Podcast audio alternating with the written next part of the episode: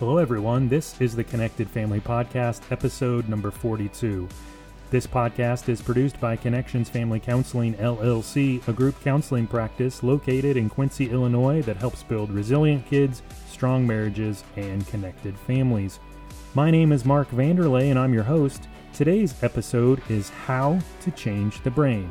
I hope you enjoy it and you'll give us a listen and maybe even a review as you head over to the iTunes podcast app. Hello, faithful listeners and new friends. Thank you for joining me on another season of the Connected Family Podcast. I took, oh, December and January off to refresh and rejuvenate a little bit. Spent some time with family, spent some time reading some books. I've read quite a few books in the last couple of months, and I'm always regurgitating and thinking about how can these books be helpful in providing some more insight and helpful discussion with my podcast listeners. So I'm hopeful that as we launch into a new season of the podcast, there'll be some topics that we cover that are rejuvenating for you that inspire you as a parent, inspire you as a partner, and help you to connect with your family in 2021. So we're heading into the month of February here. Really, we've already been in it for a week. And this is about the time of year when we've gone through January and maybe at the beginning of the year we start to think about okay, what are some things that I want to do differently this year in 2021? Are there maybe you are a New Year's resolution type person, or maybe you just set goals for yourself at the beginning of each year. I do not tend to be a New Year's resolution type person. However, I do set goals. I did not this year, but I do set goals sometimes at different points throughout my career, goals related to my family, my spiritual life, my career. And I often write them down in a journal and then I go back and look at them sometimes years later and I see how did I do on that goal. The nice thing that I think about goals is that if I don't accomplish them, I don't get too upset at myself. Really, it's kind of a, a way of pointing my plans for the year or for the next phase of my life. However, I recently read a book that I think is going to be helpful for me, and I hope helpful for you, that helps in order to understand if I'm setting goals or if I'm setting New Year's resolutions or want to improve my relationships or make some sort of change in my life, how can I do that? Are there are there certain ways that I can find most success with that? Now this isn't a three-step plan or anything like that, but it's all about how to change with the brain in mind. So thinking about how the brain works and how it influences the way that we change. So as I've said, you know, many of us this year's this year we're talking about goals and plans. We may even take big ideas and break them into small steps or we subscribe to, you know, the latest guru's foolproof plan to rock out 2021. And this book that I read, uh, written by Curt Thompson, called The Anatomy of the Soul, outlines a way in which we can change our relationships, change our connection to others, and maybe even how we operate in the world by changing our brain. So, neuroscientists, and Curt Thompson is one of them, he's a psychiatrist, and they say that the brain is plastic, meaning it can change and grow over the entire lifespan. So, Thompson states that we can use the neuroplastic triad, and we'll talk about what that is here in a minute, to change the way that we function in relationships, how we function ourselves, and the way that we interact with the world. He argues that we increase our functioning re- in relationships, the way we use emotion and memory through the neuroplastic triad, which is aerobic activity, focused attention exercises, and novel learning experiences. So let's look at each one of those things and how they might be implemented into our lives in small, tiny ways to help prepare us, prepare our brain for the change that could um, move us into the next year to help us accomplish those goals and the things that we want to do in our relationships, with our emotions, and interactions with the world. So, first, aerobic activity. So, we've always known that exercise is, size is good for us, right? Most most of us, however, tend to think of exercise as something that changes our body. We may lose a few pounds, we gain some more physical strength, maybe we even fit into the clothes that we wore when we were much younger. However, Thompson argues that regular vigorous activity actually changes our brain and makes it more responsive for our lives. We may become more able to regulate emotions, handle disappointment, or connect with our loved ones. The thing that I think about this also is in regards to increasing resilience. Uh, I'm a runner, and when I first tried to start running uh, many years ago, it's probably 10 years ago, that I, I was like, okay, I want to start running, I want to be in good shape, I want to lose a little bit of weight. Well, I would try it, and I would go out and I would run a mile or two miles, and I would do that one day and the next day, I was hurting so badly because my muscles were not used to that. Neither was my mind or my lungs used to that. And so then the next day, I couldn't run because I was too tired. So I could never put together any pattern of consecutive days where I would run. Then, one time, about five years ago, when I finally learned how to run, I decided, well, I'm just going to walk for 10 minutes. Then I'm going to run as far as I can, however long that is.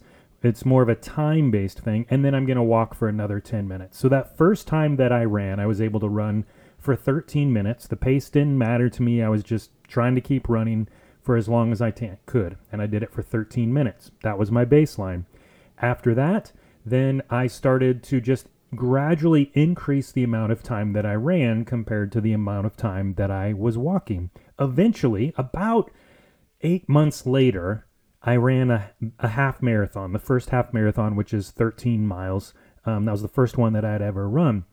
And it took me a long time to get ready to do that, but it was this eventual gradual increase. And I see that as connected to resilience because there is something that I could never have imagined doing, running 13 miles on that first day when I started. No way could I imagine myself running 13 miles. That eventually when I did it, it was like, oh, I did this. And I actually even was, you know, still walking at the end of the race. So it increases resilience. And a lot of it has to do with emotional resilience. Of course, aerobic activity improves our physical resilience, but also emotionally, particularly with the example of exercise, that there are things emotionally, mentally, that we think, oh, I just can't do that. But if we get into an aerobic activity, pattern, we can push ourselves just a little bit beyond what we think we're capable of. And each time we push ourselves just a little bit beyond what we're capable of, we go, "Oh, I could do this. I was I did just a little bit more. I'm more capable." And that builds resilience. Not only this does it build resilience, m- lots of other research talks about the benefits of exercise for our mood. Whenever I talk uh, with people who are experiencing depression, I ask them about their exercise routine. Many of them say, Yeah, I know, exercise is good for depression. So we all know this that exercise helps to improve our moods. However, if we can get into that small incremental increase of activity, we, it can be really helpful for the way that our mood interacts in our lives. So, aerobic activity, you know, just getting ourselves moving a little bit. Next, uh, in the neuroplastic triad, is focused attention exercises. So, changing the brain has to do with creating new wiring, or neural networks, as the scientists call them. Focused attention is how the wiring is created. Some call this type of attention mindfulness. Others practice prayer or meditation to accomplish similar purposes. Focused attention allows us to become more aware of what happens inside of us at any particular moment, and this awareness creates deeper understanding of ourselves and others. This new understanding allows for more connection to ourselves and the people that matter in our lives. So I think that we could practice focused attention doing anything. The best example that I have of this is reading. So I recently read an article in which the author of the article, and his name was Carl Trueman, was talking about how technology has really, over the course of the last several decades, decreased our ability to to have focused attention. And he was, you know, illustrating how websites and TV shows and all the images that we view in social media tend to be very short. And the length of the images, the length of the clips that we watch in a TV show, the length of the um, scenes that are portrayed for us in any sitcom have gotten shorter and shorter over the course of time. So, as now, any given time that we can actually give attention to a particular show or a particular ad or a particular image is much shorter than it used to be. I even had my teenage son tell me that our attention spans actually the average attention span of a human being is shorter than a goldfish at present time in history. Now, I might have to check up on the research there, but I trust him. He watches lots of good stuff and learns all sorts of things. Where does he learn it? YouTube, of course. so, I also challenge them to read. Um, so, the use of technology in our culture has decreased our ability as human beings to sustain this focused attention. And the article by Carl Trueman that I was reading talks about how reading is one of the best ways to increase our ability to hold focused attention.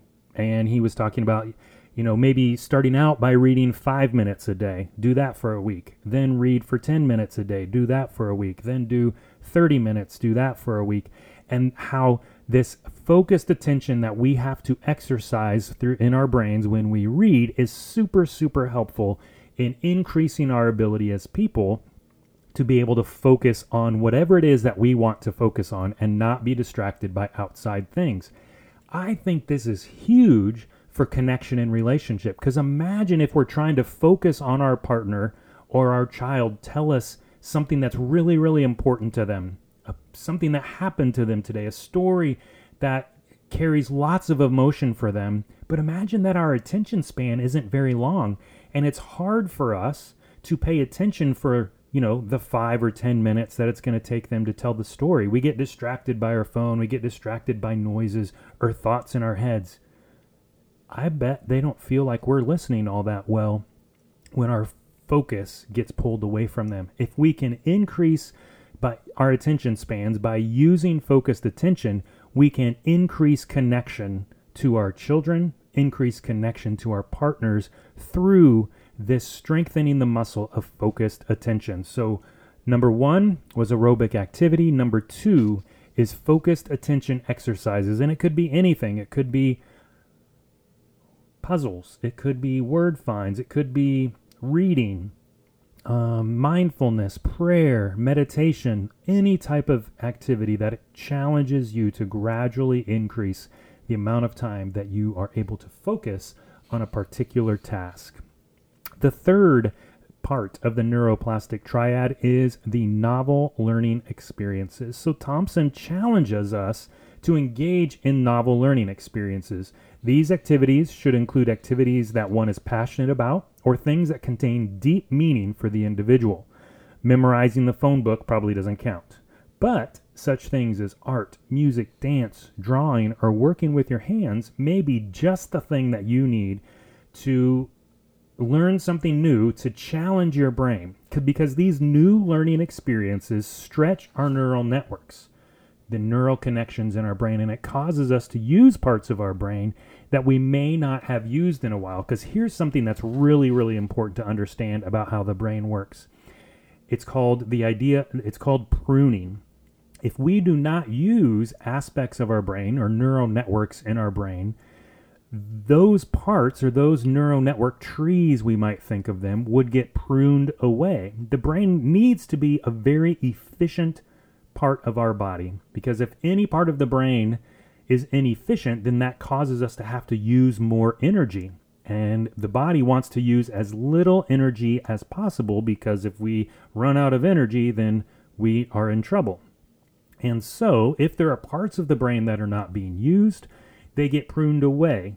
This is also known as something called use dependent, meaning we have to use it in order for it to stay the neural network remaining in our brain is dependent on us using it. I think I've used the example in the past of playing the guitar and how I used to have these wonderful songs memorized and how I could play the guitar. However, I've forgotten how to play many of them. There's one that I still remember how to play, And it's because over the course of the years, I've gone back to that one. That's the one I've played over and over and over again. I, I learned it probably 20 years ago, but I can still do it because I continued to use the neural networks that were developed in my ability to learn that one. So these new novel learning experiences increase the neural networks in our brain, create new neural networks, and connect with old neural networks, enabling us to learn new things and make new connections throughout our brain. So the three things that we have here as part of the neuroplastic triad are aerobic activity, focused attention exercises, and novel learning experiences. So, how is this helpful for us? Change can be difficult, and many of us, myself included, have experienced failure in our attempts to change. But approaching change from this brain based perspective allows us to really lay the groundwork in our mind and body before attempting to change outward behavior. So, I'm thinking of this as man, it's like taking really small baby steps towards the outward behavior that we want to change. Sometimes maybe we set goals resolutions about changing a behavior, but there isn't the groundwork laid for us to be able to do that. This changing our brain through aerobic activity, focused attention exercises, and novel learning experiences is really laying the groundwork that would allow for that outward behavior to change. So, start with a short walk while mindfully paying attention to your surroundings or praying.